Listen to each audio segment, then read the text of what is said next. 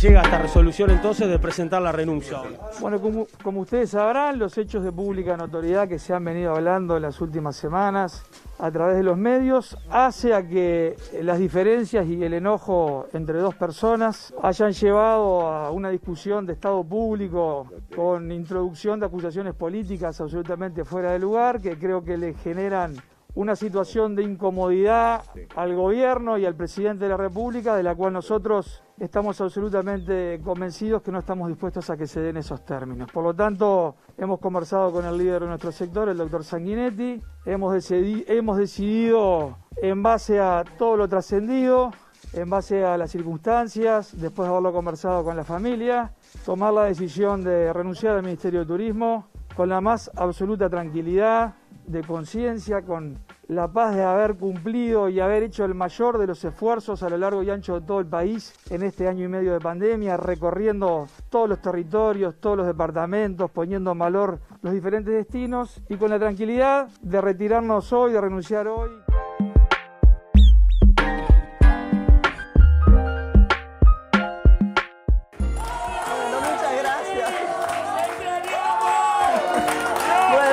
muchas gracias, muchísimas gracias. Ay, qué emoción. No me hagan llorar, no quiero llorar, no me hagan llorar. A Juanita, gracias mi amor por tus palabras, gracias Juanita querida. Tanto me pedían, volvé Mirta, vamos Mirta, te queremos ver, volvé, volvé a la televisión. Aquí estoy. ¡Bravo, chiqui!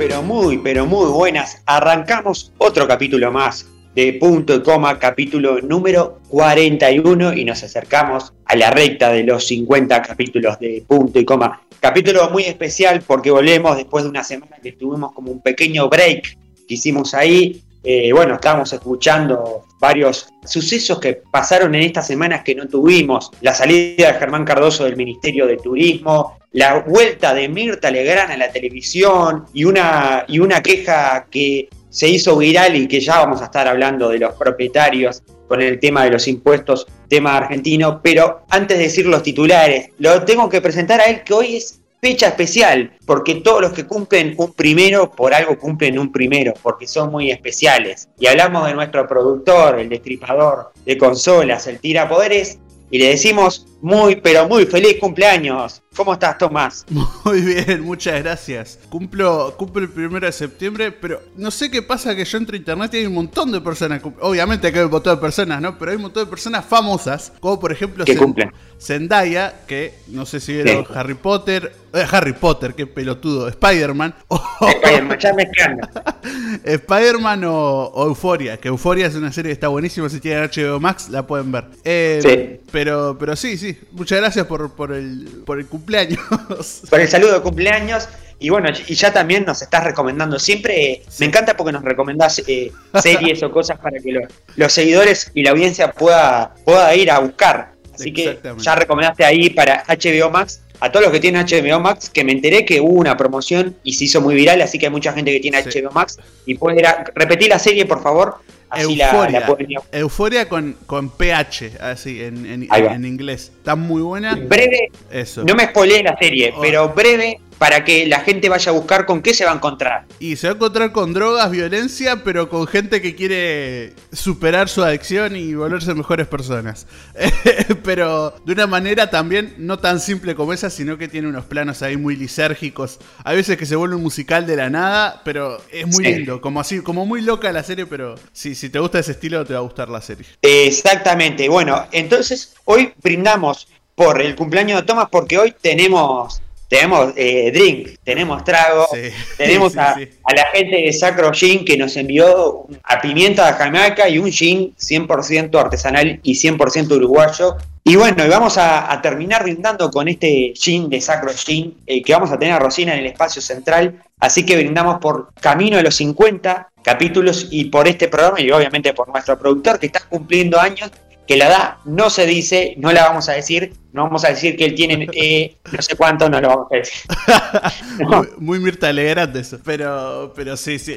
lo de Sacro Gin, ya que vamos a hablar de eso, un gin Sí. artesanal que, como dijiste, ya lo degustamos. Muy bueno y vamos a hablar con Rosina de cómo se, cómo es todo el proceso de cómo se pensó también en hacer ese, ese Claro. emprendimiento en Uruguay, que es algo también Que salió en la cuarentena, salió en la cuarentena en todo esto de la pandemia. ¿no? Exactamente. Salió, un- salió pandemia, es un emprendimiento difícil porque es un, un, artesanal y muy bueno todo lo que nos contó, así que quédense para escuchar eso más tarde. Exactamente, sigo con los titulares porque tenemos eliminatoria y obviamente que juega Uruguay viene el team deportivo acá.com. Hablamos de Gabriel Pitamilio y Bruno Curvelo, que los vamos a tener dentro de un rato contándonos qué pasa con esta selección sin Suárez, sin Cavani, triple fecha, Perú, Bolivia, Ecuador. Uruguay se tiene que poner a tono después de bajar la persiana eh, en la Copa América, que no fue una buena Copa América, una performance a medio pelo de esta selección, que de a poco se tiene que ir acostumbrando a que Suárez y Cavani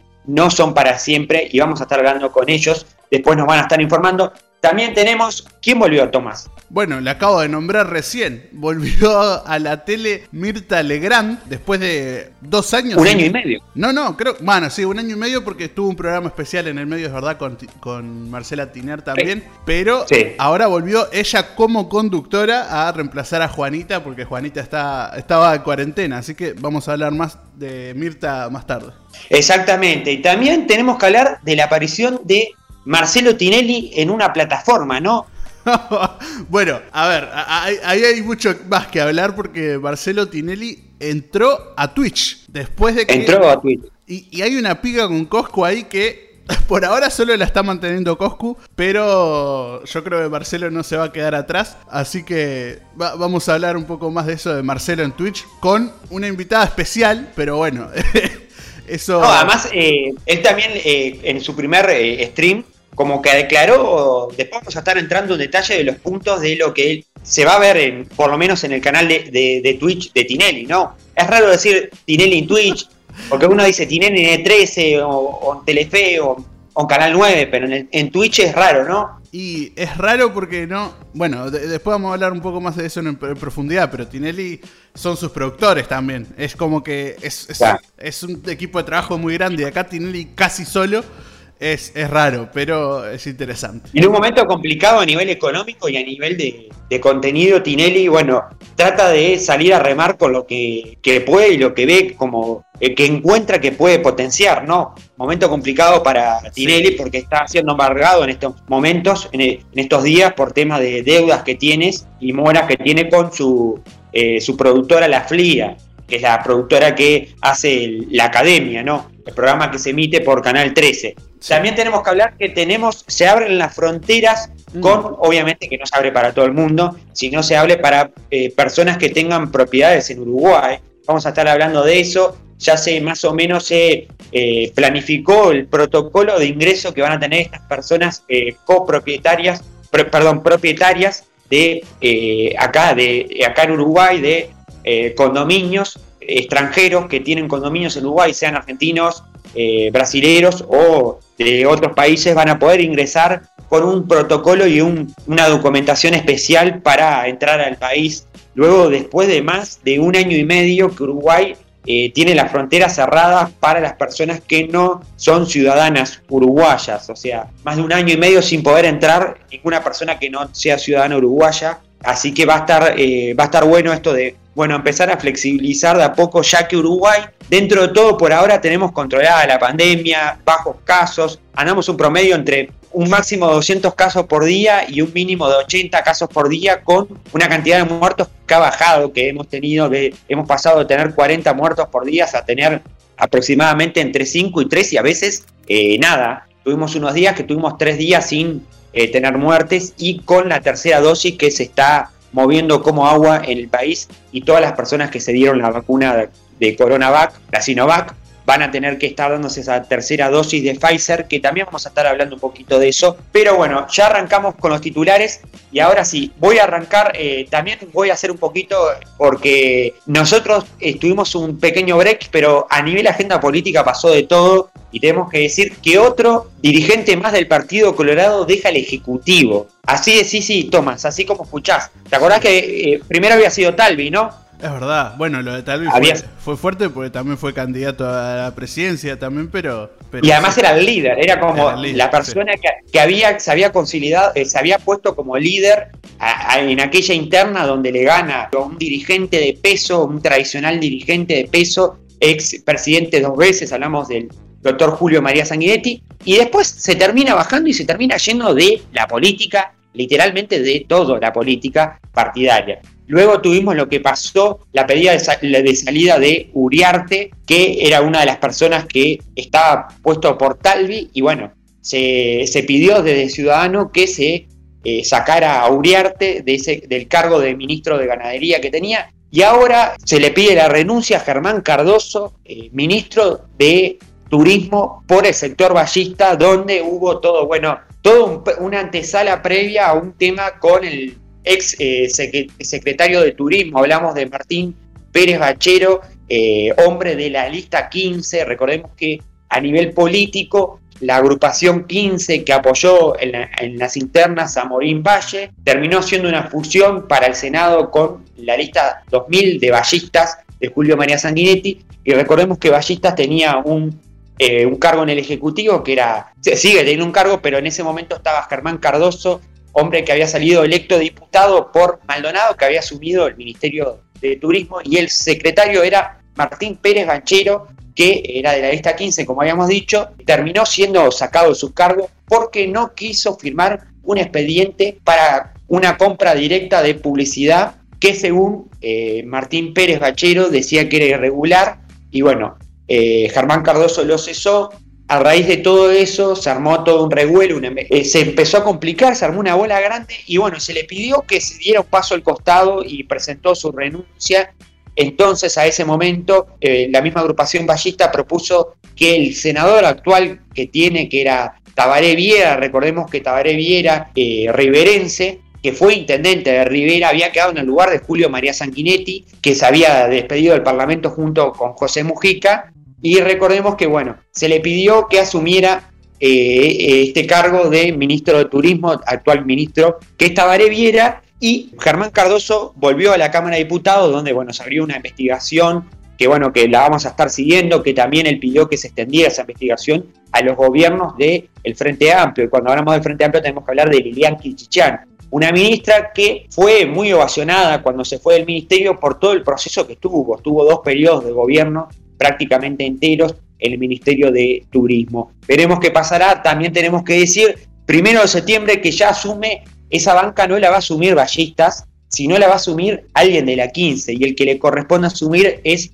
Raúl El Mono Valle, el hijo del ex presidente Jorge Valle, va a asumir esa banca, está asumiendo porque asume ahora en septiembre, como lo dijo en algunas entrevistas, y Ballistas también es otra polémica, Ballistas queda sin banca porque la otra banca la, tiene Germán Coutinho, que, fue que salió en conjunto con Ballista, pero pertenece a la lista 15. También esa es otra polémica interna que hubo. Pero esto es un poco un breve resumen de lo que pasó en la agenda política. Y ahora sí, Tomás, eh, si te parece, vamos con eh, Mirta Legrand. Quiero que me cuente cómo fue esa aparición de Mirta Legrand. Muy bien, me gusta mucho ese cambio de, tema del Partido Colorado. Vamos a Mirta Legrand que eh, volvió a la tele, pero lo que tengo acá también entendido, para no ilusionarlos, dependiendo si les gusta mucho Mirta o Juanita, eh, Mirta va a volver solo por este sábado, pero como dice Canal 13, ella tiene las puertas abiertas para cuando ella quiera, porque bueno, es Mirta Legrand, la verdad, puede hacer lo, que quiera en ese canal. Una mesaza. Una mesaza. Hashtag mesaza, porque también se, ha ido actualizando en los años, eso, eso hay que reconocer. El público se renueva, como dice Mirta, el público se renueva. el público se ha renovado mucho a lo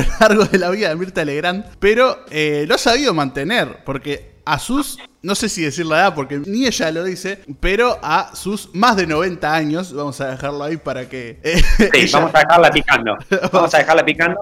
No, y además el año pasado nosotros los tratamos, ¿te acordás que se había muerto Goldie? Que, la- que era la hermana Es verdad. eh, Melliza. gemela, ya no, no, no me acuerdo, melliza, ¿no? En realidad era gemela, pero... Gemela. Gemela que murió en plena eh, pandemia y no se pudo despedir y eso fue un dolor muy grande para Mirta, Es ¿no? verdad. Sí, sí, porque murió en plena pandemia, o sea, en plena cuarentena en Argentina ya y, y no se pudo despedir. Pero Mirta siguió, siguió su camino y este no, no, no es la primera vez que vuelve en, la- en, No. en el momento que la... Tuvo una, una mesa con, con familia, porque tuvo su Claro. hija y, y su nieta, Sí, ¿no? Que la, la- la actual conductora, ¿no? Exactamente. Que como que se salteó una generación. Hay mucha gente con la polémica de por qué no conduce Marcela Tiner y por qué sí conduce Juanita, que es la nieta, y es como que ahí hay una polémica. La verdad que esto es como The Crown. No sé si viste. eh, la- es una serie de Netflix que trata sobre la realeza inglesa. Esto es Me, me encanta que, que hagas comparaciones con eso.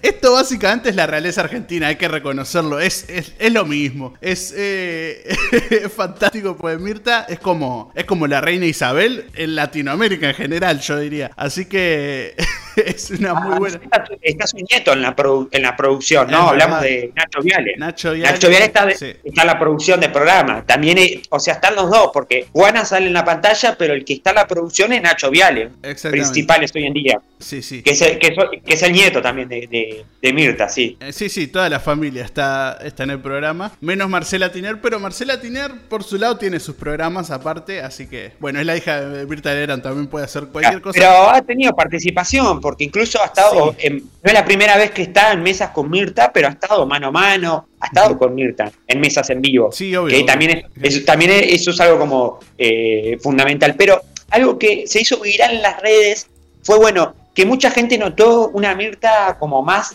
devenida, más cansada. Pero también, eh, capaz que, el de- eh, como decían, capaz el que no verla en un año, a veces uno como que se acostumbra a algo y después como que lo pierde, ¿no? No, pero ya, lo- ya dije esta hipótesis con Marcelo Tinelli. Y mirá que con Tinelli cuando volvió, después de no haber conducido eh, ni el cantando ni nada por un año y medio, casi Sí. dos años había sido, yo, yo noté que le faltaba mucha, mucha, mucha práctica. O sea, se pierde muy fácil la práctica. Y Mirta Legrand... Además de eso, que es Mirta Legrand, yo supongo que no ha perdido mucho la práctica porque lo hizo más de la mitad de su vida, ya está bastante mayor para esto, pero no, no- por desprestigiarla, sino porque para cuidarla, porque la verdad que igual, según ella, eh, los médicos le recomendaron que trabajara, pero eh, eso es porque a ella le gusta trabajar y lo ha reconocido muchas veces. Siempre ha amagado con retirarse, pero se ve que el trabajo le- le- la puede más. Es verdad, es verdad. Como dice el dicho, como te ven, te tratan. Y si te ven mal, te, Te maltratan. maltratan. Y si te bien, Sí, sí. y si te ven bien, te contratan. Eso le ¿Te agregó que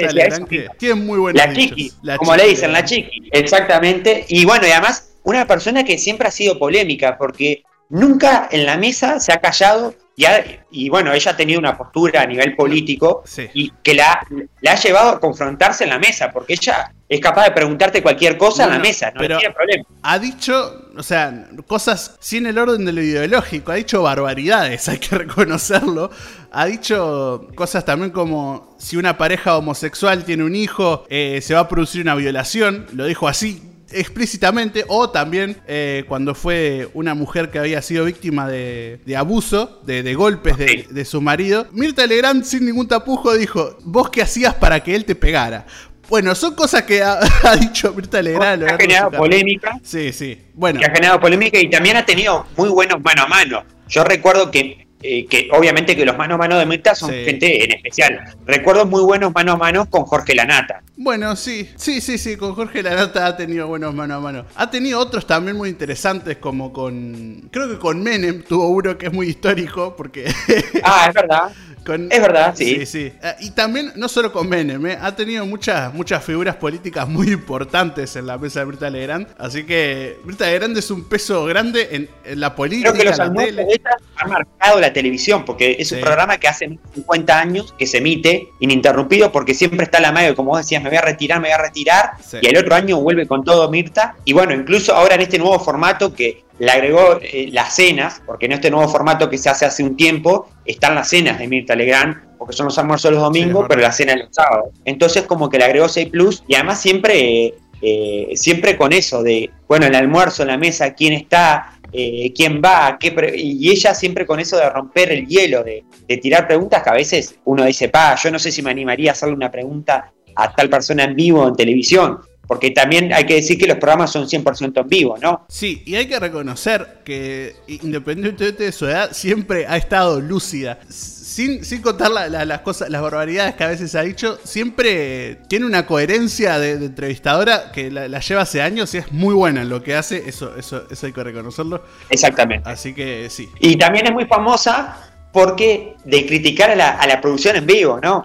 Ay, chicos, Sí, sí, sí. no, no, es- no es muy así, ¿no? Ay, Ah. chicos, esto, ¿cómo, cómo están haciendo esto, chicos? Así no, de perfil así no. Esto eh, que es un clip muy famoso de Mirta Legrand, que la, la- la firman de, de otro lado que ella no quiere, ese perfil no, y así como insulta a la producción como quiere, pero es muy, muy, muy característico de Mirta eso. Pero es muy de, es muy de eso, de, de- de ser espontánea en vivo. Sí, de que sí. está como si tuviera.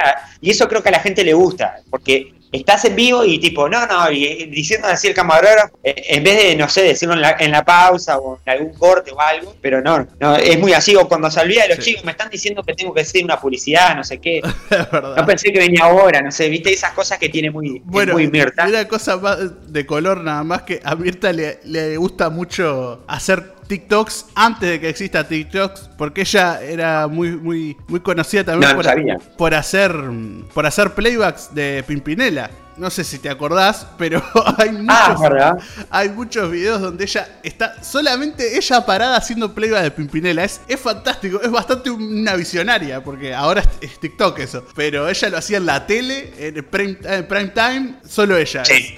La verdad que bastante bien. Exacto, y para cerrar, una de las cosas que generó mucha repercusión en su momento era porque ella es muy crítica. Y cuando Ju- Juana Viale empezó en el programa, Juan- recordemos que Juana Viale tiene una carrera en, la, en todo lo que es actuación, en telenovela, y una persona que también tiene un perfil como un poco más eh, bohemio, no si se puede decir, de Juana y todo. Y Bueno. sin embargo, eh, ella estuvo ahí en la televisión, en el programa y bueno, y todo eso de, bueno, que la propia abuela la estaba mirando constantemente y bueno, y algunas críticas de cómo hablaba, de cómo decía las cosas. Creo que también eso fue un poco llamativo, ¿no? Sí, igual lo de Juanita era al principio. Ahora, ahora parece que ya no es la misma Juanita antes que se peleaba con los paparazzis todo el tiempo. Eran, se ve que eran o etapas distintas o, o no sé, pero son diferentes. la- Porque en un tiempo era muy bohemia, Sí. en un, tiempo muy bohemia, incluso en su post de Instagram, eh, ella creo que tiene una moto o algo de eso, Sí. y recorría varios lugares, estaba tipo en plan eh, live, no, no, no quiero hablar, no sé qué. Y sin embargo, Bueno, muy, muy. Lo digo esto porque viste que, viste que, viste que Marcela, Marcela como que se aco- se acopló a ese mundo de, de Mirta,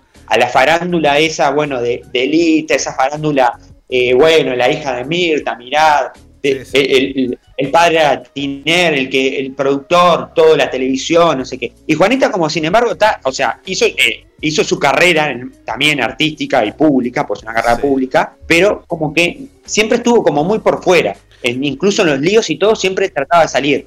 De salir de la prensa. ¿no? Con la realeza Sí. todo el tiempo hay muchas princesas rebeldes también, pero después el trono, el trono lo tiene que ocupar alguien, así que Claro. Eh, esto, esto de verdad es la realeza argentina y Pero más, vos decís que, que Juanita pasa como, el- como en Inglaterra, como lo del, el, lo del el hijo del, del príncipe, ¿no? Que se, se desafectó Harry. de la realeza. Sí, sí, Sí, sí. Que, se, que se desabrió la, de, de bueno, la a- a- ahí fue un poco más, más complicado porque supuestamente la reina Isabel era un poco racista. Bueno, obviamente e- es, es la realeza de Inglaterra que está hace mil años, así que obvio que van a ser racistas. Pero, pero sí, eh, fue un poco más complicado. Pero igual les recomiendo a un youtuber que en realidad es un, un stand-upero o un Vamos a improvisador. hacer un programa después aparte. el- Tomás te recomienda. Pero les recomiendo a, a- a Martín Rechimusi, si no lo conocen, es, a- es actor, es estandapero. Tiene un canal de YouTube ahora donde habla de esto, comparando a The Bien. Crown con, con la realeza argentina, que obviamente es, la familia Legrand, así que se lo Sí. recomiendo que vayan a verlo. Bueno, dejamos a Mirta. eh, lamentablemente, por derecho, copyright no podemos poner, pero me gustaría poner la cortina esa que tiene Mirta. Con Uh. ustedes, la señora Mirta, eso estaría bueno. Nunca ha Si le cambiado podemos poner ahí bueno. de- Si le podemos poner ahí de un poquito, estaría genial la producción. Y- Siempre, siempre activa. Del Siempre activa. pero bueno, va- va- vamos a ver qué Podemos ver, echar algo medio raro. Sí, Pero sigo haciendo zapping, porque yo sigo con el control remoto, y me paso de eh, Mirta Legrand a Marcelo Hugo Tinelli. ¿Te suena? Me, me suena bastante, pero. Pero esta vez no está en la televisión. Ah. O sea, está en la televisión. Pero esta vez se fue, emigró a otra plataforma. Y quiero hablar de, de esta, no sé si pelea, porque yo no sé si llamarle pelea. Es mediático todo lo que se armó.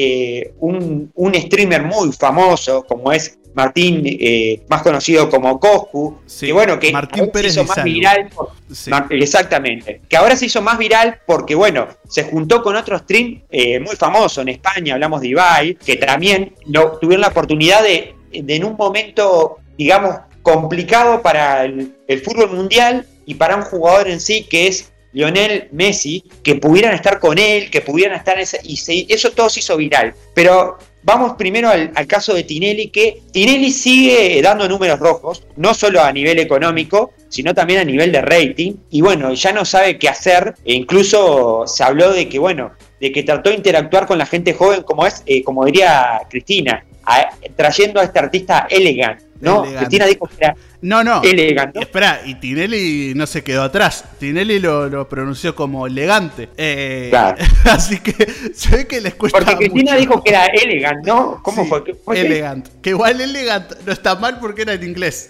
Pero. Claro, pero elegant me suena, ¿sabes qué? A tipo onda Eminem. O, ¿viste? Tipo, tipo onda así me suena, ¿no? no Puede ser no, no. Elegant. No está mal igual elegant. Queda bastante bien si lo repetís. Igual me encanta porque Elegante ha hecho muchas cosas. Eh, ha, ha rotado por varios lados. Incluso, ya que vos, vos recomendás, yo recomiendo una entrevista que le hizo un youtuber muy conocido que yo a veces miro, que se llama Luisito. Sacan a Luisito Comunica, Ah, ¿no? sí, el podcast de Luisito Comunica con. Sí, obvio, sí, sí, lo, lo vi así. Que le hace tomar Fernet. Sí, sí. Pero, ojo, pero pará, pará. Fernet como, como el viajero. Sí. Muchos deben sacar acá lo que es un viajero. Cortar la botella al medio y meter todo ahí. No, y bueno, no, le hace tomar. Les mostró el proceso y todo, fue es muy bueno eso, sí, sí, sí, sí. Eh, Se recomienda, se recomienda ese. Creo que es. Yo a veces me mareo porque Luisito tiene tanto contenido en YouTube como Sí, en podcast, que a veces yo me mareo qué es lo que es bien, pero lo pueden buscar que está con, con Elegant, como diría Cristina Elegante, que estuvo con Tinelli y que Tinelli tuvo que cantar el abecedario, ¿no? Y, y sí, lo tuvo que cantar y no se lo sabía muy bien, pero, pero, pero igual estuvo bastante divertido.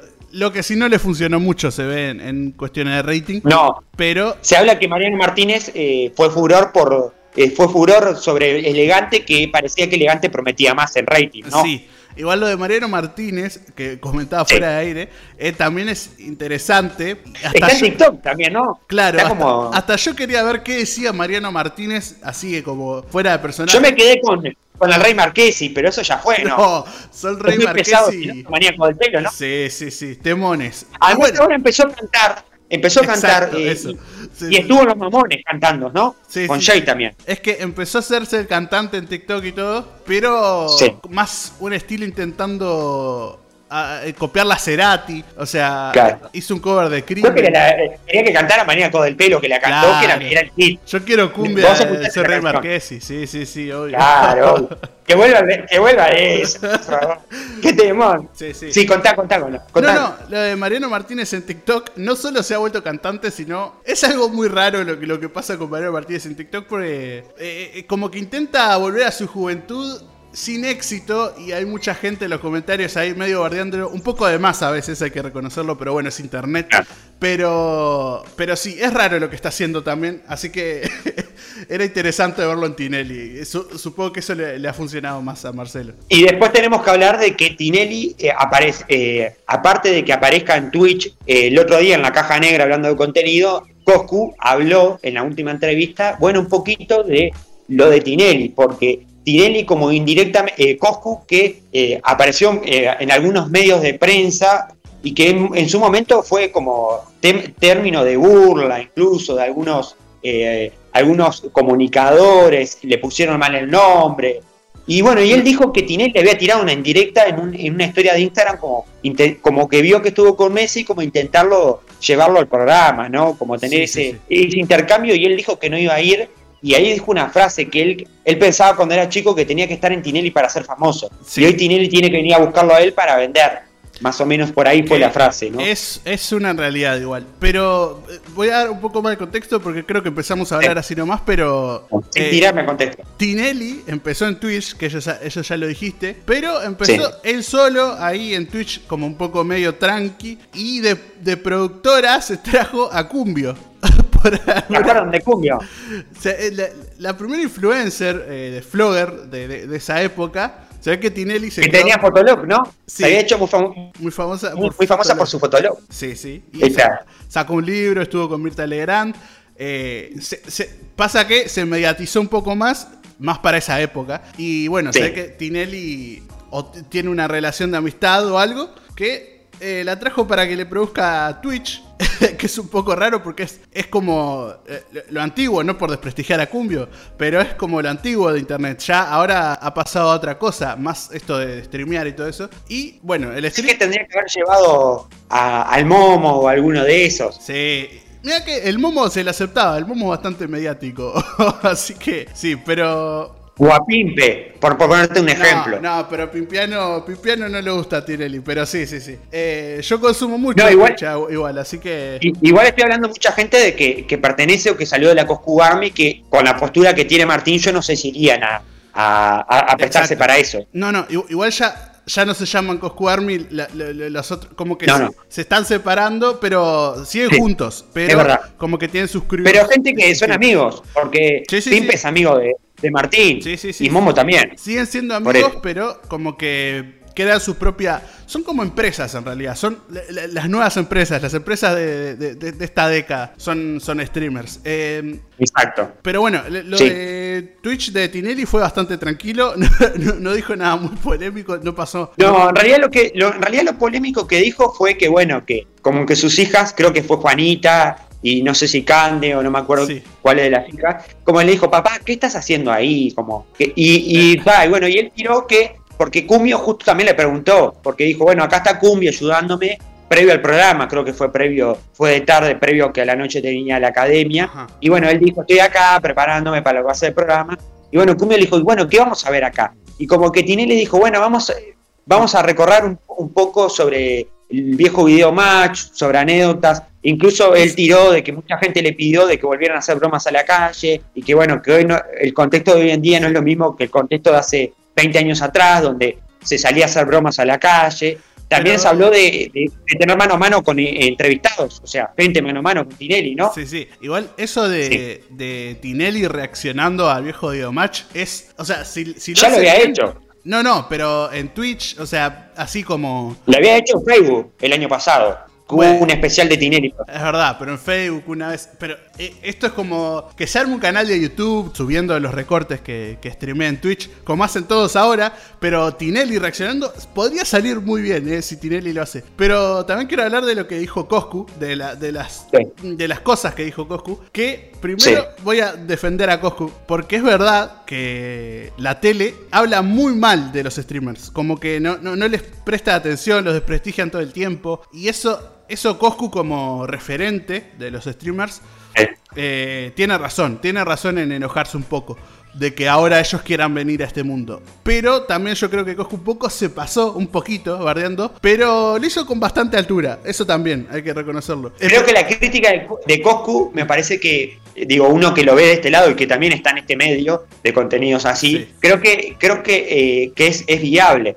Y algo que se cuestiona mucho, que no solo la televisión por Twitch, porque no estamos hablando, a ver, la competencia de la televisión no es solo Twitch, tenemos YouTube, tenemos plataformas digitales, Como, eh, como puede ser eh, eh, Amazon Prime, Netflix, HBO, todas esas plataformas que están compitiendo con, la televisión, porque compiten con la televisión paga. Eso la televisión por cable. Y, y también porque YouTube ha generado contenido para niños. Eh, no hay que olvidarse que hay youtubers como, vamos a poner un ejemplo uruguayo, va a poner Fede Villabani, crea un contenido para niños. Sí, y no. los niños no tienen que no tienen que mirar la tele para mirarlo a él. Igual los canales, todos los canales, suben ya sus programas completos a YouTube. Y creo que ahí están generando la mayoría de cosas. Yo veo la tele en YouTube. Tinelli sube todos los programas a YouTube. Eh, Pasapalabra, sube- eh, eh, Masterchef, todos su- suben sus programas completos. incluso incluso lo, eh, Tinelli está muy activo en Instagram. Bueno, sabemos que el, el nombre Tinelli ya Tinelli por sí marca presencia donde esté, porque es un empresario, porque bueno, todo lo que ha hecho.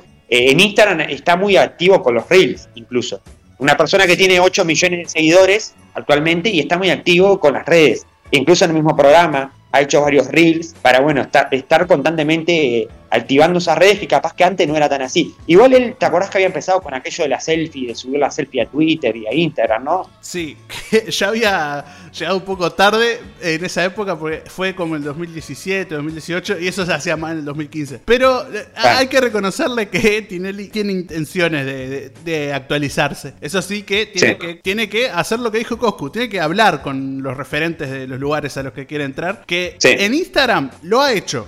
Porque hay que reconocer que los referentes de Instagram, de influencer, que aunque a mí no me guste, es la realidad, Lizardo Ponce. Es como uno de los referentes de los influencers en, en Instagram. No, y a mí también han mezclado muchos, porque han ido, han ido Instagramers, eh, incluso como es eh, eh, Flor eh, Peña, Flor Jazmín Peña, creo Ah, que es, que es una- exactamente, y bueno, y Ferbo, Ferbo también, no sé si lo sacas a Ferbo, Sí, sí, sí. Ferbo ha, ha tenido como algunas apariciones también en Tinelli, y creo que también como que ha, ha tenido cierto, Bueno, eh, cierto eh, Lo que pasa con Tinelli es eso, que trae como un poco más tarde las cosas, porque también trajo a Julián Serrano, ya no subía ni videos a YouTube. sí, pero igual, O sea, igual Julián Serrano trajo en otra etapa, creo que por eso Va- también. Sí, Creo que Julián Serrano no es tanto redes, sino es más su etapa artística de lo que él quería lograr, que era ser actor y participar en, en series, en tiras y tener una cierta imagen, trabajar Claro. de su imagen. Pero, pero Tinelli lo había traído como lo otro, lo había traído más como youtuber que como el actor que quiere ser Claro. ahora Julián Serrano. Por eso digo que llega un poco tarde, pero igual está, está en buen camino. Yo creo que se hace una llamada a Discord con, con Coscu, arreglan un poco ahí las cosas y Tinelli puede, puede repuntar con Atento, atento a lo que puede llegar a pasar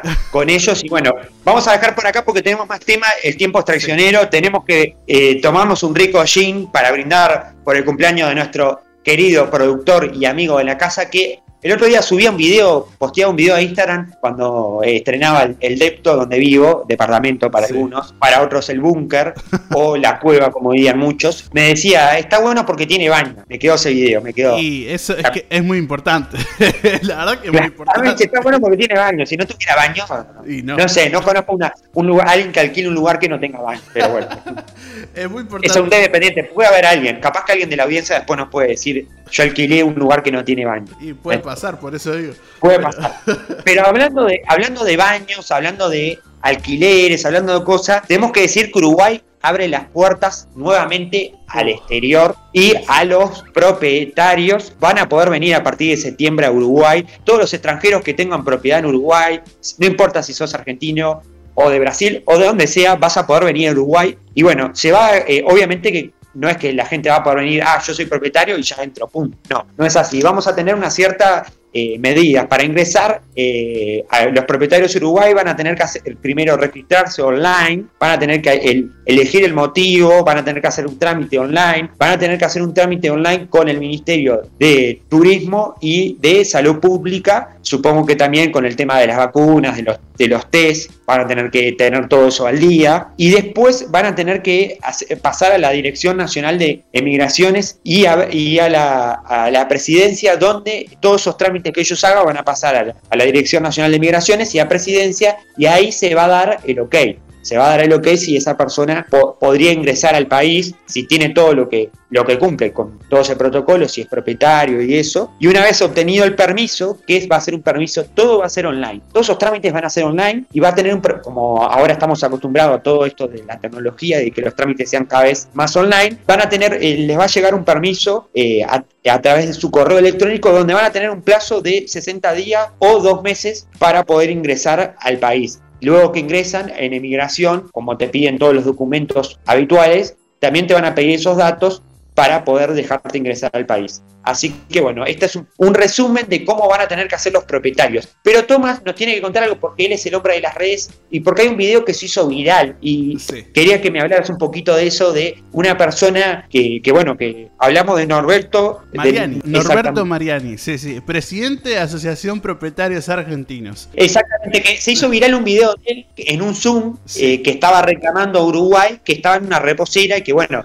que la mayoría de los uruguayos tomaron una postura media como en caliente de decir, ¿qué estás pretendiendo, no? No, también son las formas. Él es, un zoom un poco muy, muy interesante. Él se acostado en una reposera, como ya, ya, está. La vista era muy linda. la vista era muy linda. Una vista muy linda ya. Y se está quejando de todo esto porque dice, no estamos para nada de acuerdo en que se cobre la contribución. A los propietarios extranjeros, exonerar todo el pago es lo mismo que Uruguay podría hacer por nosotros. Él también tomó una postura muy, eh, muy muy, fuerte para que también muchos uruguayos se la tomen a mal. Así que es, interesante todo esto que pasó en las redes porque también se volvió muy viral. Mucha gente tuiteando, eh, tweets con bastantes likes. La postura fue unánime. La postura fue unánime de decirle, eh, mucha gente, le, no vamos a decir lo que se dijo por un tema de respeto, pero mucha gente como que recurrió al insulto de decir, eh, bueno, no, no, como callate, no, no, no seas así, no sé qué, todavía que venís, que te permitimos venir y todo eso.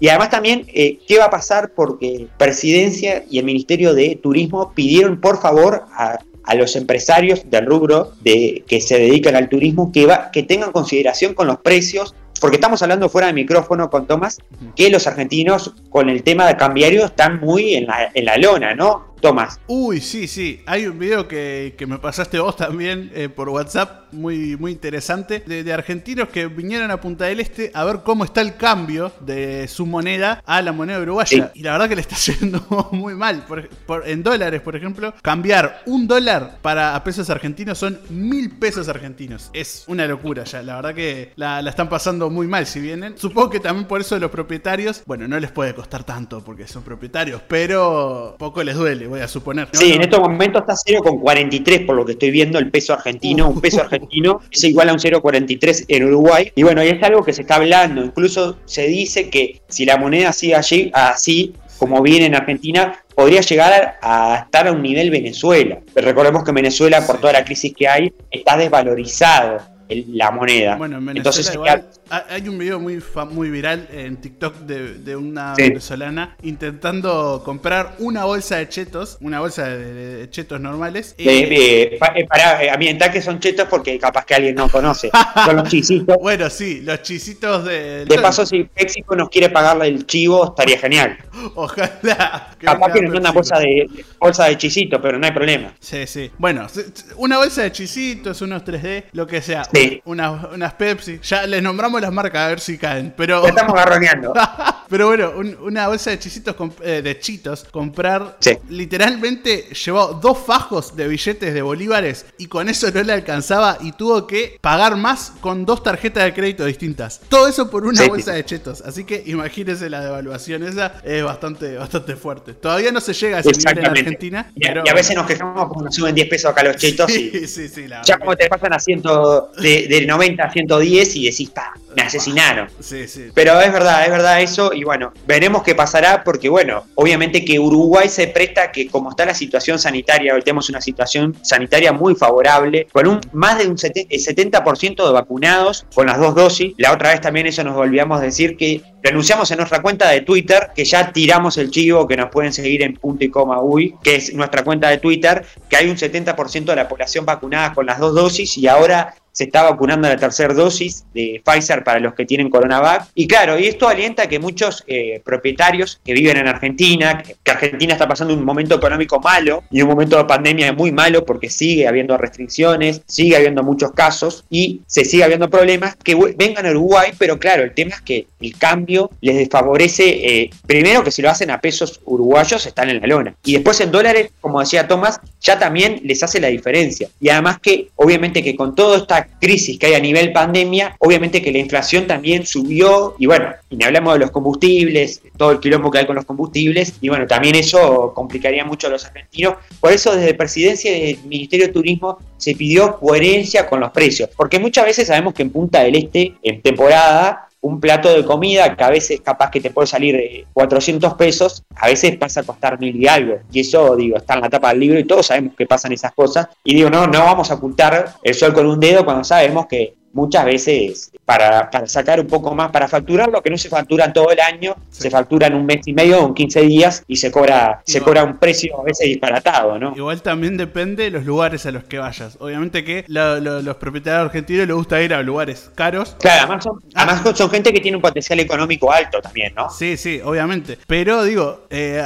hay gente como nosotros que también puede encontrar lugares no tan caros. Eso lo tenemos con experiencia muy sabido de una milanesa napolitana muy rica y a buen precio. Está para los chivos. Los... Eh, eh, no, no bueno, ayer fue un boutique que nosotros tenemos en, en la barra de Maldonado. Sí, sí. Ahí en el centro de la barra, antes de llegar al puente, ahí que está, eh, bueno, voy a nombrar porque ya tiramos chivo, al sí. lado de Medialunas Calentitas. Para que tengan la ubicación, hay una pizzería muy buena que tiene precios adecuados y precios montevideanos. Claro, ¿no? precios montevideanos en Punta del Este es lo mejor que te puedes encontrar en esa época. Así que, sí, sí. ¿Cómo, cómo hemos bajoneado ahí? ¿Qué tiempos? Eh? Exactamente. Una buena esas ahí, es verdad. Sí, sí. Además, yo, yo, te llevé ahí. Me acuerdo que vos tenías hambre y, y, claro, me dijo, quiero ir a comer, pero no, no quiero ir a la casa. Exactamente. Y bueno, uno trata de buscar, digo, es la, también la aventura de, de, de, ir de vacaciones, no solo se trata de, de, aventuras de conocer, sino también de buscar algunos precios accesibles, obviamente, al bolsillo de uno. Pero bueno, eh, para ir cerrando estos temas, eh, también tenemos que, eh, ya en minutos se viene la, el cierre, el espacio central, con Sacro Gin, con Rosina, que vamos a estar hablando un poco de todo un poco, de cómo surge este emprendimiento en plena pandemia y de bueno y de este gin 100% artesanal que lo van a lo, lo pueden ir a buscar a, a, Instagram y lo pueden ir a buscar a diferentes locales donde ya está para comprarlo y degustarlo y bueno después ver si realmente les gusta y, y pueden ayudar a un emprendimiento uruguayo y además conocer la pimienta jamaica que yo no la conocía en el trago y quedó muy bueno, ¿no, Tomás? Es que lo probamos y la verdad que con, con, esa pimienta yo no, no, no, no sabía qué esperar porque era la primera vez que lo probaba con especias y la verdad que estaba muy bueno, muy bueno ese, ese gin. Exactamente, y nos va a pasar piques, pero antes de cerrar eh, quiero dejar un mensaje porque recién me acaba de llegar por Twitter muy pronto vamos a tener una, una persona del el mundo de los espacios Uy. que va a estar hablando un poco de humor. Vamos a tener a Malala acá. Quiero, voy a contar esto. El otro día estuve en un espacio que ya es un clásico de Uruguay. La letra grande se llama el espacio, no sé si lo saca sí, Tomás. Sí, sí, sí. La letra grande, estuve en la letra grande 2x3 centro ahí de, de hablante en la letra ah, grande. como hablante, ah, bien. Como hablante, claro, como hablante de la letra grande. Y me acuerdo que vi, vi, siempre hay algún momento que uno tiene ese como que eh, esa oportunidad de tirar los chivos de lo que hace. Y bueno, y tiré de, que teníamos dos, dos, podcasts, porque tenemos Café Entrevista que muy pronto vamos sí. a volver, si todo sale bien. Y tenemos este querido podcast que es punto y coma. Y bueno, y empezamos a hablar y me dice, le digo, bueno, los micrófonos, como siempre digo, están abiertos para todas y todos, los que nos escuchan y los que no. Y me dijo, no, porque estaría bueno. Y bueno, le digo, te espero, te esperamos le digo. Así que muy pronto va a venir Malala que yo no me hago cargo de lo que puede pasar. Porque es muy picante, es muy picante. Y así que la vamos a tener acá en Malala muy pronto. Acá nos gusta el picante igual, ¿eh? Acá nuestras artísticas dice con un poco más de picante, así que no, no se Exactamente. Exactamente. ¿Te parece ir al espacio central y después vamos al cierre? Exactamente. Vamos a, al espacio central con Sacro.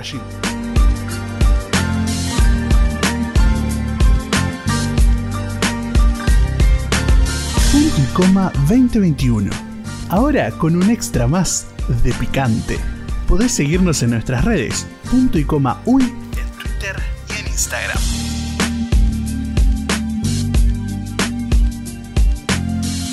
Bueno, estamos en el espacio central de punto y coma y tenemos una invitada de lujo que vamos a estar hablando un poco de una bebida que, bueno, que todo el mundo conoce, eh, creo que la conocemos como, digamos, disfrazadamente o combinadamente en un famoso trago que eh, muchas veces me han, me han, dicho que es muy versátil porque se puede combinar con diferentes frutas y, la vamos, vamos a estar ahora hablando minutos con ella, pero yo quiero que Tomás me haga una breve introducción de qué vamos a estar hablando, ¿no, Tomás? Exactamente, vamos a estar hablando del gin. Y para dar un contexto un poco más, así, para la gente que, que no tiene ni idea, la ginebra, también conocida como gin en inglés, es un aguardiente que se obtiene mediante la destilación de la cebada sin maltear una vez fermentada. Sus niveles de alcohol se encuentran entre 37 grados y 47 grados de alcohol. Si bien hay países que lo definen como sinónimos, son bebidas distintas. La gran diferencia es la neutralidad del alcohol base en la elaboración. La ginebra es la antecesora del gin y en su fabricación se utiliza un alcohol que aún tiene rastros de cereal originario en su sabor. Pero, más Exacto. eso hablando Sí. del gin en general, pero ahora vamos a estar Sí. hablando de Sacro Gin, que es un gin creado por Rosina Kiriakidis en el año 2020, cuando la pandemia la ayudó 100% uruguayo. 100%, 100% uruguayo, uruguayo. eso es lo importante también. Cuando la pandemia le ayudó a emprender, la experiencia de ver trabajo en el área comercial de una multinacional de bebidas la llevó a preparar cuatro recetas con la ayuda de sus amigos. Este proceso duró seis meses aproximadamente, donde la prueba fueron cinco bartenders y cinco sumideros. Desde diciembre, Sacro cuenta con todas las habilitaciones necesarias para la comercialización y lentamente comienza a aparecer en el mercado con buena aceptación. Exacto, y ahora sí, le damos las muy buenas a Rosina. Si querés corregirnos, nos puedes corregir, nos puedes retar. No, ¿cómo están? ¿Todo bien? Ahí, súper importante para destacar es el, todo el trabajo de, de mi maestro destilador, eh, asesor clave en, en todo este proyecto, ¿no? Porque sin, sin él esto no- nunca lo hubiéramos sacado adelante. Así que bueno, para él los, los logros también. Exacto. Bueno, contanos eh, ¿por, qué, por qué Sacro Gin, por qué se llama Sacro.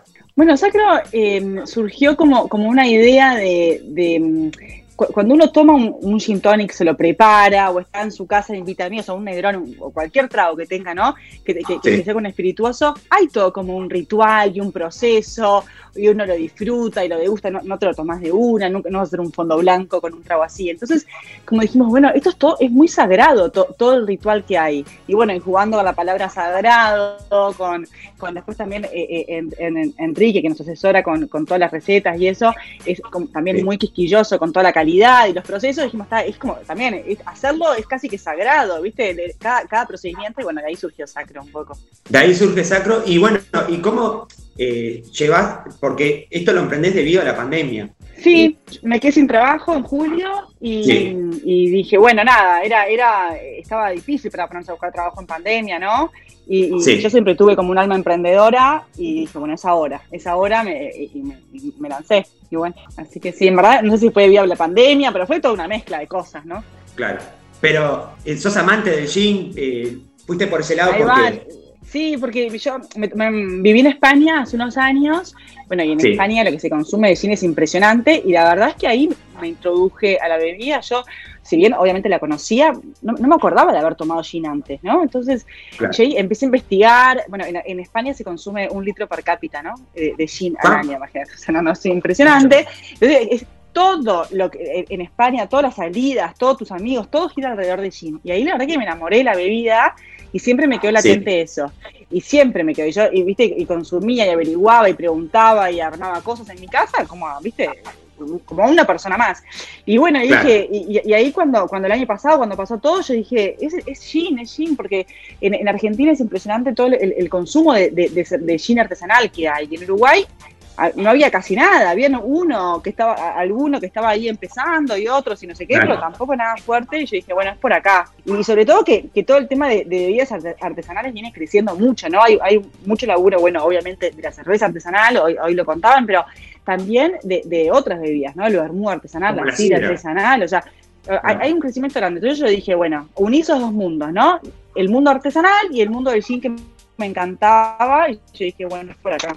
Y bueno, ya que estamos. Claro, claro, exacto. Y no, y algo que también está bueno es, bueno, animarse a, meterse en el mercado, porque claro, las cervezas artesanales hoy en día están son abundantes, además las cervezas como algo más tradicional a la hora de tomar alcohol. Pero el gin a veces como que cuesta tanto, pero también algo que, una ventaja que creo que tuviste, es que los tragos de elaboración han, han tenido como prestigio en esta, en esta pandemia, porque bueno, la gente no va tanto a bailar, entonces va a disfrutar más un trago y un trago de elaboración es como que la gente puede ver más detalladamente y también obviamente que eh, va a sentarse y puede disfrutar de ese trago. Entonces también por ese lado creo que es una buena opción. Y además también, como decíamos, en, no solo es preparar el, gin, sino tener una buena presentación, porque la verdad que la presentación que vos tenés es tremendo. ¿Cómo, cómo pensaste todo ese proceso de, bueno, porque no solo elaborar es destilar la bebida, sino también decir, bueno, tengo que presentar esto al público. Por más que esté bueno que me den los bartenders en el sí, tengo que ver cómo lo presento al público, ¿no? Sí, total. Bueno, hay dos cosas. Primero ahí que, hoy hablabas eso, que, el gin y, cómo combinarlo y tal. Nosotros, muchas de las preguntas que recibimos son, Está perfecto, sí, eh, me encanta esto, qué divina la estética, quiero uno, eh, ¿cómo lo tomo? ¿Qué le pongo? Eh, ¿Con qué lo combino? Entonces, nada, hay todo un, laburo que nosotros estamos haciendo fuerte de sacar restos al mercado, sacar a, Instagram, viste, en la web y eso, educar, no sé si educando la palabra, pero contándole al, consumidor cómo puede consumir el gin. Y no es solamente gin tonic el gin. El gin es hay un mundo de tragos atrás del cine. Entonces, bueno, ahí hay un, hay un poco tenemos, bueno, un, un bartender asesor, tenemos a Seba Chira ayudándonos un montón en, lo que es las recetas y, nada, eso está, está, está re bueno. Y después lo que es la estética, a ver, nosotros queríamos una estética limpia, ¿no? Porque el, producto en sí eh, consideramos que es muy bueno o estamos muy conformes nosotros con el, con el, con el resultado logrado, entonces no queríamos nada que opacara eh, el líquido, ¿no? Para nosotros el líquido era todo, todo, todo, todo. Entonces dijimos, bueno, tenemos que tener una etiqueta que, simple, minimalista, que, que, te diga, che, lo, que importa es lo que vas a consumir, no es, no, no, no, no es eh, la estética wow de, de, nuestra etiqueta, ¿no? Y, y después la botella, un, poco lo, que hablábamos hoy de de que, es, de que es un producto como muy eh, cuidado y eso, dijimos, esto es casi, casi que farmacéutica. Entonces nos fuimos a buscar a Francia esta botella y la trajimos que, que eso, que evoca los cosas antiguos de farmacias, ¿no? De perfumes también. Eso, eso es un poco por qué la elegimos y, y, y, bueno, nos parece que cierra bastante todo el cuento, ¿no? Con, con Sacro. Claro, como además también como que es más artesanal, porque si vamos al caso de las botellas comerciales de las famosas marcas de gin, son como llamativas, tienen como ciertos aspectos eh, llamativos, pero esta sin embargo es como más artesanal.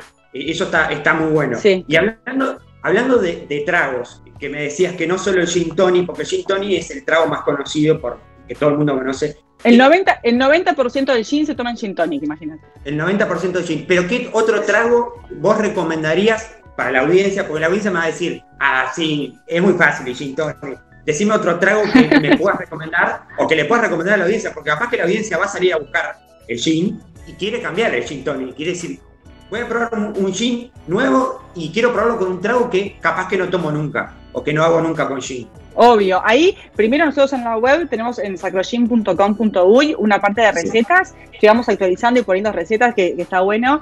Pero bueno, aparte del gin tonic, nosotros eh, eh, recomendamos mucho el Negroni también, que lleva vermú, lleva Campari. O por ejemplo, un, un dry martini que también lleva ah, vermú bianco, lleva, lleva gin también. Sí. Eh, y bueno, nada, puede, ser.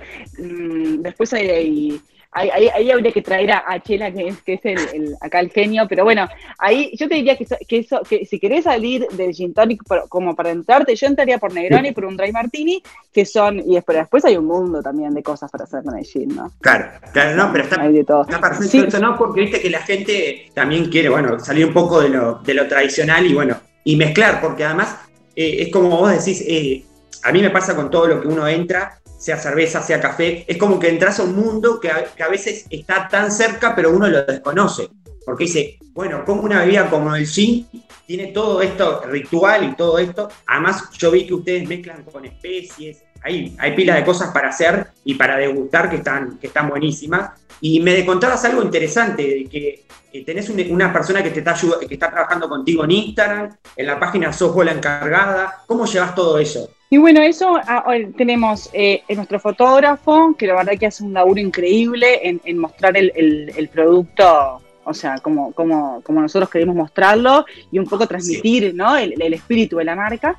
Y después yo llevo todo lo que es de la web y después tenemos también a, a, Mary que nos ayuda todo con eh, el, community management del, de, Instagram, sobre todo porque una al principio lo hacíamos nosotros, pero viste que no, no, te dan las manos para todo, ¿no? Y, y, y, viste, y empezás que, que, tenés que ir a un punto de venta. Nosotros hacemos todo. Entonces, ir a un punto de venta, visitarlo, hablar, esto, lo otro. Entonces, nada, eh, eh, queríamos como eh, ser súper profesionales en eso y por eso tenemos este equipo. También sumamos a, a, un bartender justamente por eso, porque queríamos que sea profesional nuestro asesoramiento de, de, de tragos, ¿no?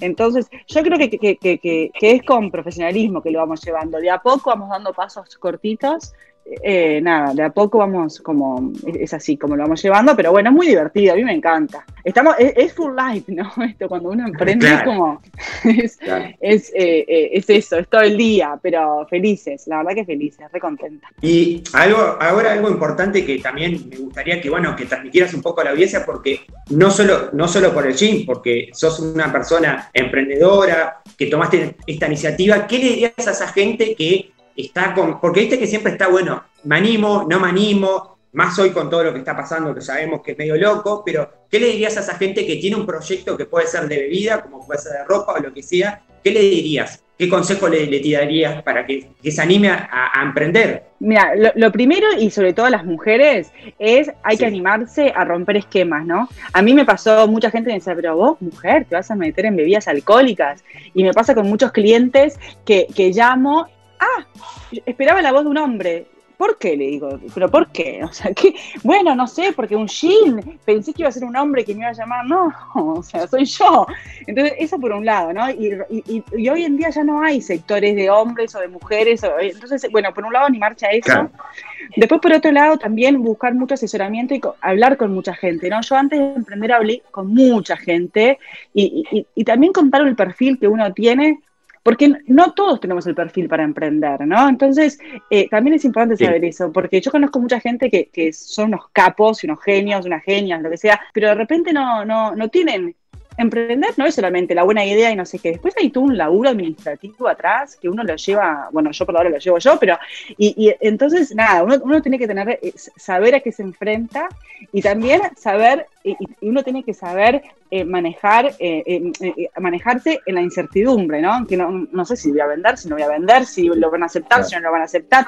Hoy vendo, mañana no sé si vendo. Entonces, es como saber estar en, en esa cuerda floja todo el tiempo, pero si vos estás seguro que eso lo tenés y que tenés ese espíritu, hay que animarse, hay que lanzarse y hay que, y hay que buscar sobre todo buscar a las personas que saben, ¿no? Porque a veces uno no sabe todo, por supuesto. Entonces, saber escuchar, saber apoyarse, hay un montón de ayuda del Estado, de, ¿viste? De, de, capacitaciones, de, de de, gente que está dispuesta a, darte un asesoramiento, entonces hay que, eso hay que tomarlo, hay que saber pedir ayuda y, bueno, y lanzarse, ¿no?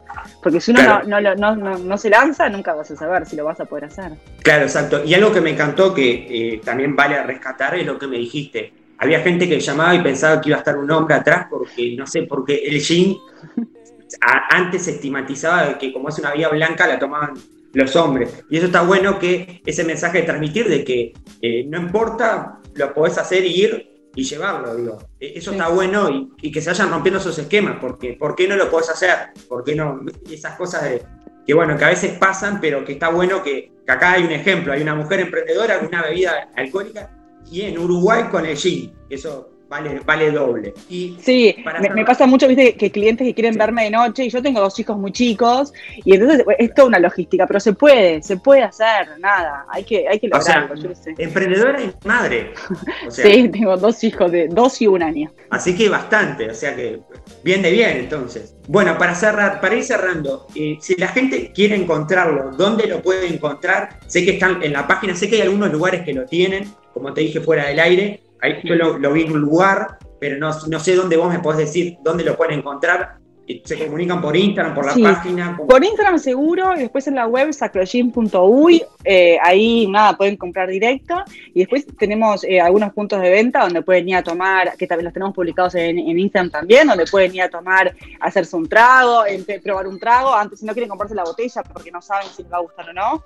Entonces, nada, ahí pueden ir a probarlo, yo qué sé, bueno, hay un montón de bares, no sé si querés que, diga alguno, pero... Sí, sí, sí, sí, o sea, la, ah, ah perfecto, buenísimo, pueden ir, por ejemplo, en Inmigrantes, lo preparan súper bien, en, en, OPB de Mercado Ferrando también, estamos en Jacinto, estamos en, Paso de los Toros en Aurora, estamos en Punta del Este en Abasto Bakery, em, estamos en, en Smoked Food acá en Positos, eh, bueno, en, vamos a estar ahora en Manzanar. Bueno, no sé si dije todo, pero bueno, sí, pero todos vamos bastante, por suerte. Hay opción para, para todo. Y además no me dijiste, me dijiste Punta del Ah, en este. Raimunda, Raimunda Campreso Nuevo, que también lo sirven de él y ahí también está bueno. Mira. Bueno, pero sí, en Punta del estamos, en Paso de los Toros también. Eh, y bueno, nada, viendo ahí para, para seguir ampliándonos, porque queremos llegar a todo el país. No, no queremos que, no queremos centralizar en Montevideo. Claro, porque esto es de Montevideo, ¿no? surge acá en Montevideo. Sí, surge en Montevideo, va, yo soy de Montevideo, pero, pero bueno, nada, eso lo tengo claro que esto, que, quiero llegar a todo el país. El interior es como un gran olvido de todo el mundo y, no, yo no, me lo quiero olvidar. Claro, exactamente. Y esto está bueno de, bueno, de abarcar todos los lugares para que, bueno, todo el mundo pueda conocer y pueda tener la sensibilidad de comprarlo. Es decir, yo estoy en, Paso de los Toros o estoy en Punta del Este y puedo ir a degustarlo y si, pa, me gustó, puedo conseguirlo. Porque también es eso, viste, que uno a veces entra por un trago y, bueno, y le gustó y lo quiere tener en la casa porque se lo quiere preparar o, alguna cena o algún evento en especial que quiera tener. ¿Por qué no? Siempre está bueno tenerlo, tenerlo ahí de acompañamiento a, Sí. Y, y, después también invitarlos, que, que, porque estamos lanzando también unas, unas, sesiones de gin tasting a domicilio, que son ah. para 10 personas, donde, donde vamos a enseñarles de gin. Obviamente que les vamos a contar de sacro, pero vamos a enseñarles de gin, le vamos a degustar varios gines, que no, que, varios gin que no, que no son sacro, y después les enseñamos a iniciarlos, a probarlos bien, porque eso, queremos que la gente empiece a tomar machine. Entonces, bueno, eso, en la página web está toda la información, pero invitarlos que, que es un linda, una linda experiencia, sobre todo en pandemia, que no, no, estamos saliendo, es solamente para ocho personas máximo, por, por protocolos, pero, pero bueno, nada, está bueno para seguir aprendiendo de gin. No, está interesante además entrar en un mundo así que, como yo te digo, a veces uno dice, está, es solo, es solo la bebida, pero después cuando empieza a indagar, empiezan a aparecer otras cosas y además también disfruta de, un buen gin, porque cuando las cosas se hacen artesanalmente, que es algo que, he, aprendido a valorar mucho porque he visto los procesos, uno tiene que también aprender a ver los procesos, disfruta más del trago porque sabe que al, industrial siempre se agregan otros contenidos que, bueno, que adulteran, que ciertas cosas, y esto es más natural, y bueno, uno puede disfrutar más de los gustos y, de las combinaciones, y también está apoyando a la industria nacional y a los emprendedores, que, que también eso es un, es un golazo, digo. Uno disfruta un buen trago diciendo, bueno, estoy, estoy disfrutando yo, pero también sabemos que las otras personas están disfrutando porque también están vendiendo esa botella de, de gin. Para cerrar, que me, gustaría saber con qué lo tomás vos, con qué lo, con qué lo preparas vos. Yo lo tomo con, eh, bueno, eh, una parte de gin, tres de tónica y, un, y un tres o cuatro granos de pimienta de Jamaica y, ya está. Así es como me gusta a mí, bien, así simple, porque el gin ya tiene mucha información, ¿no? Sacro tiene mucha información. Así lo tomo yo, pero, pero es, cada cual lo puede tomar como quiere, por supuesto. Y, eh, eh, o sea que así lo tomas vos, es como eh, recomendación. sí, se lo recomiendo. Para mí, uno de los 15 botánicos de pimienta de Jamaica, y cuando uno se lo pone al trago, la verdad es que realza ese sabor y, ese, ese, ese, picor, ese, ese, picante que deja la pimienta de Jamaica, a mí me, me parece muy interesante en el trago. Me gusta. Perfecto. ¿Y para qué lo recomendás? ¿Para qué momento del día? ¿Noche? Eh, ¿Mediodía tipo picadita? No sé, ¿cómo lo...? Yo creo que, que el gin eh, va para todo, todo momento del día, ¿no? Porque es, es una... Es, un, es al ser fresco... Uno lo puede tomar al mediodía, lo puede tomar también en, el aperitivo de la noche, o, también, bueno, saliendo de copas, como decían los españoles, es impresionante. O sea, ellos van, cenan y después se toman el gin tonic, ¿no? Y ahí la verdad es que, está, está buenísimo. Es un, es un lindo trago para disfrutar de noche, porque es, te cae bien, no sé cómo explicarte, es, bueno. Exacto. Bueno, entonces nosotros vamos a tener que hacerte caso y tomar un, un sacro, vamos a tener que tomar un sacro y prepararlo así como vos decías, porque yo no lo conozco así, yo lo, lo tomo como gin tonic, pero lo, vamos a tener que, que, probar así para, bueno, para degustar y también buscar otras formas y cambiar un poco, porque a veces está bueno salir de la rutina Obvio, después me cuentan. Perfecto, obviamente que te vamos a contar a ver cómo nos, cómo nos fue, si nos gustó, no sé. Tomás, ¿querés agregar algo? ¿Querés preguntarle algo? Una pregunta no, pero me, gustó eso de, eh, como lo toma ella, porque me pareció muy específico y muy bueno, porque Yo es verdad que igual soy muy ignorante con el gin y creo que la mayoría de la gente conoce solo el gin tonic. Es como que ni siquiera la bebida sola, como el gin tonic, como que es eso nada más. Pero, pero aprendí bastante hoy, así que me dieron ganas de tomarla de otras maneras, que no sea gin tonic, obviamente. Divino, Exacto. me encanta. Hoy es un buen día entonces para tomarse un, un gin tonic. Con pimienta de Exacto. Jamaica. Con pimienta de Jamaica, exactamente. O sea, nos quedó esa frase. ¿eh? Hoy es un buen día para tomarse un gin con pimienta de Jamaica. Bueno, para cerrar, primero queremos agradecerte. No sé si querés decir algo más, si se nos escapó algo, lo podés decir. No, nada, que, que bueno, eso, que mu- muchísimas gracias por, por, por este espacio. Ahí en la web siempre hay más información y si no, en el Instagram me escriben, en general contesto yo, así que eh, nada, lo que quieran, cualquier información que la gente, a veces a la gente le gusta preguntar, le gusta contarte cosas de que, que tomó Gina no sé dónde y a mí me encanta escuchar, así que bueno, abierto a los comentarios de todos. Exacto. Bueno, desde ya muchas gracias, Rosina, y éxito. Bueno, a ustedes, muchísimas gracias. Podés seguirnos en nuestras redes, punto y coma uy, en Twitter y en Instagram.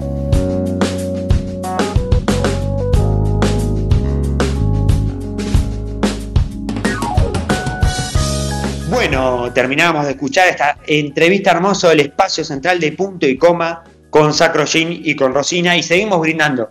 Pero ahora sí, la pelota se pone en juego y todos queremos saber qué va a pasar con la Celeste. Y para eso tenemos a nuestro equipo, nuestro team deportivo. Y cuando hablo de team deportivo tengo que hablar de Gabriel Tamilio, Bruno Curvelo, que van a hablar de esta triple jornada de eliminatoria, sin Suárez, sin Cavani. Pero la Celeste siempre está presente. Vamos con ello. Uruguay tuvo un buen partido, a pesar del rival, que obviamente es uno de los más débiles de la de Sudamérica, pero así todo supo aprovechar, llegó unas cuantas veces, tuvo buenos momentos de fútbol, los jugadores supieron sacar provecho de también las situaciones, hubo jugadores que aprovecharon su momento, como Piquerés, como Arrasca- Arrascaeta, aprovechando también otro partido más donde hizo dos goles, Valverde volvió a hacer un gol con Uruguay, hubo debuts también, como el del Canario que hizo un gol justo en su- primer partido el campeón del siglo, nada más y nada menos. También debutó Ugarte, tuvieron unos minutos. Capaz que lo negativo del partido en sí fueron los errores, sobre todo en el primer gol, que fue un error entre vecino, Godín que no se entendió y bueno, también el gol es un error de Mulera porque le pasa por abajo, una pelota que fue muy mala, muy mala definición de Martins. Eh, el penal que para, debo decir que para mí y para muchos no fue, penalcito. Y después lo que fue la lesión, la posible lesión de Bentancur, que hay que ver qué pasa. Pero Uruguay demostró que, bueno, por lo menos, más allá de todo, pudo hacer goles, pudo hacer cuatro goles que hacía un tiempito que no hacía. Se repite el partido de. El mismo resultado que la eliminatoria pasada, un 4 a 2. Y por tercera vez, porque también para Brasil 2014 ocurrió el mismo resultado. Y dos goles de Martins, que lamentablemente, bueno, es goleador, pero era el jugador que había que marcar y, y defeccionamos en ese sentido. A mí me deja preocupado en lo que sí es la, la parte defensiva, por algunas dudas, este, algunas im- resbalones, resbalones no, errores de entendimiento, sobre todo de Godín y Josema, que son los que más que siempre han jugado. Pero más allá de todo, Uruguay creo que pudo demostrar, por lo menos que estaba en pelea. Salió como había que salir este partido, con todo, como tenía que salir, a comerse los pollos crudos, como bien se dice. Uruguay, primer tiempo, la verdad que fue todo, todo, todo, todo la celeste. Espero que sí, si salió como hoy, tenga, tiene que igual que contra Ecuador, porque ganando a Ecuador, Uruguay puede hasta terminar tercero, con 15 puntos, y sería una, para mí una muy buena cosecha. Un punto visitante y sede local, sería muy buena cosecha. Con los resultados que se han dado, como los empates de Ecuador con Chile y de Colombia con Paraguay, Uruguay está teniendo, por lo menos está aprovechando esta oportunidad, la posibilidad de sacar buenos resultados, pero sí, obviamente hay que esperar, aparte que Ecuador no es Bolivia, Ecuador es más equipo, no te puedes equivocar, tenés que intentar eh, no errar en defensa y aprovechar tus situaciones. Esperemos ver si repite con el Canario o juega Machi Gómez o, o hará un cambio también en lateral, si volverá Viña, eh, si hará un cambio en los volantes, si jugará Bentancur o jugará Nambarri o capaz jugarte. Eh, pero en sí yo creo que Brian Rodríguez también aprovechó, más allá que le faltó el gol. La Rascaeta, como ya dije, hizo dos goles y tuvo un buen partido. Espero que no se haya sido por el rival, porque también hay que declararle, el rival es muy débil. Eh, hay que saber, bueno, aunque empató con Chile y Paraguay visitante, ¿no? Eh, eso también hay que decirlo. Pero bueno, hay que ver, hay que, ir viendo también estos dos partidos de local que quedan, que son ahora con Ecuador y en octubre con Colombia, porque después se va a venir una doble fecha después con, o sea, una triple fecha con, con Colombia en el Parque Central y después Argentina y Brasil, nada más y nada menos. Entonces, esa va a ser una gran prueba de fuego para Uruguay. Tiene que aprovechar sus buenos resultados que es lo que, vas, tendría que sacar en el local, ahora estos últimos partidos que, tiene de local, y poder terminar una muy buena posición que es la que ya estuvo, a pesar de los empates, Uruguay siempre se mantuvo cuarto, y si logra ganar el jueves, terminaría tercero, en una, para mí, excelente colocación, y bueno, esperar qué pasa en, en estas fechas que quedan hasta que termine el año y poder sacar un buen provecho, un buen colchón de puntos y terminar, si Dios quiere, entre los cuatro primeros para clasificar al Mundial y no tener que estar decidiendo si tenemos calculadora o no y no sufrir ningún contratiempo.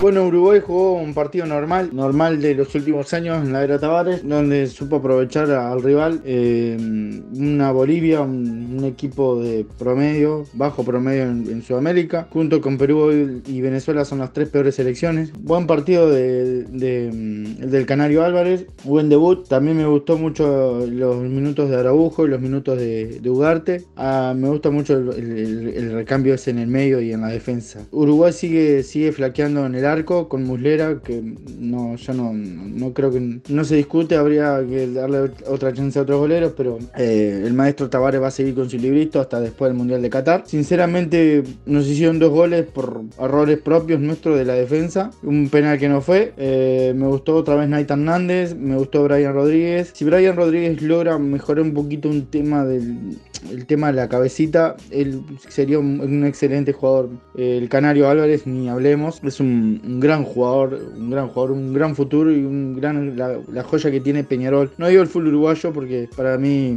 hay mejores jugadores en el full uruguayo, pero hoy en día la joya que tiene Peñarol y la tiene que cuidar. Después, un rendimiento normal, para mí de Uruguay no es que lo pasamos por arriba. Yo quiero ver ahora Uruguay contra Ecuador, que es otro tipo de rival, eh, está a otro nivel de Bolivia. Acuérdense que a Bolivia le ganamos también en la Copa América, sin muchos sobresaltos. Ahora, este, a pensar un poco también en la triple fecha, después de Ecuador, a pensar un poco en la triple fecha que se nos viene en octubre. Eh, Argentina acá, Brasil de visitante y Colombia acá. También volviendo al partido de hoy, arrancamos bien, presionando, eh, un Georgian de Arrascaeta activo, como no se lo vio antes, visto, se ve que está aprovechando ahora sí las chances que le está dando el maestro después de unas grandes oportunidades que le dio, sobre todo Copa América, y no ha rendido. Ahora quiero ver a Agustín Álvarez en algún amistoso previo al Mundial, previo eh, entre fecha FIFA y fecha FIFA. Quiero verlo un poquito más para ver cómo, cómo va a rendir, ¿no? Quiero ver a Araujo de titular. Y bueno, este, para mí un rendimiento no espectacular de Uruguay porque es Bolivia, sin desmerecer al rival, ¿no? Pero es Bolivia. Y este, destacar algo, eh, Marcelo Martins es un jugadorazo. No, no hay con qué darle al jugador boliviano, ¿no? Eh, es uno de los mejores nueve que hay hoy en Sudamérica, ¿no? De, de más de treinta y pico de años, ¿no? Sin duda que para mí es uno de los mejores.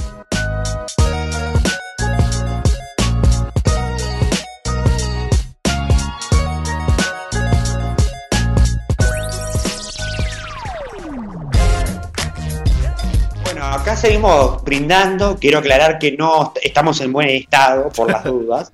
O la gente va a pensar que todo, el programa tomando esto. Y, bueno, este cumpleaños. es el cumpleaños de, nuestro distripador de consolas, nuestro tirapoderes de Thomas. Pero está, digo, uno como que tiene, tiene cierto digo, aguante y también no, se va de, de, como irse de copa para. Depende de la calidad de Gin. Este Gin es muy bueno como para que termine en, en, otras, en otras condiciones como uno Gin. Si sabrá de experiencia, no quiero decir más nada. Ah, hay muchas experiencias, tenemos, tenemos, enseñanzas. Eso queda para otro programa, otro capítulo. Eso, queda por ahí.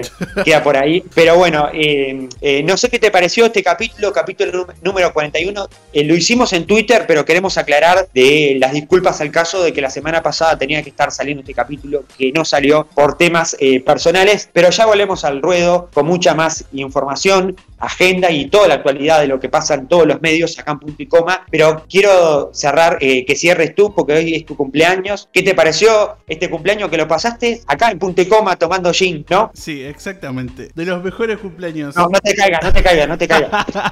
Grabando punto y coma y tomando gin, gin artesanal de Sacro Gin, así que la verdad que es hermoso. Pero, pero bueno, espero que de regalo de cumpleaños nos sigan a nosotros en punto y coma uy, en Twitter y en Instagram. Ahí nos van a ver. También nos pueden seguir acá en Spotify o nos pueden escuchar en Anchor FM, si les parece más cómodo también. Pueden ir probando. Hay muchos lugares también donde nos pueden escuchar. Google Podcast.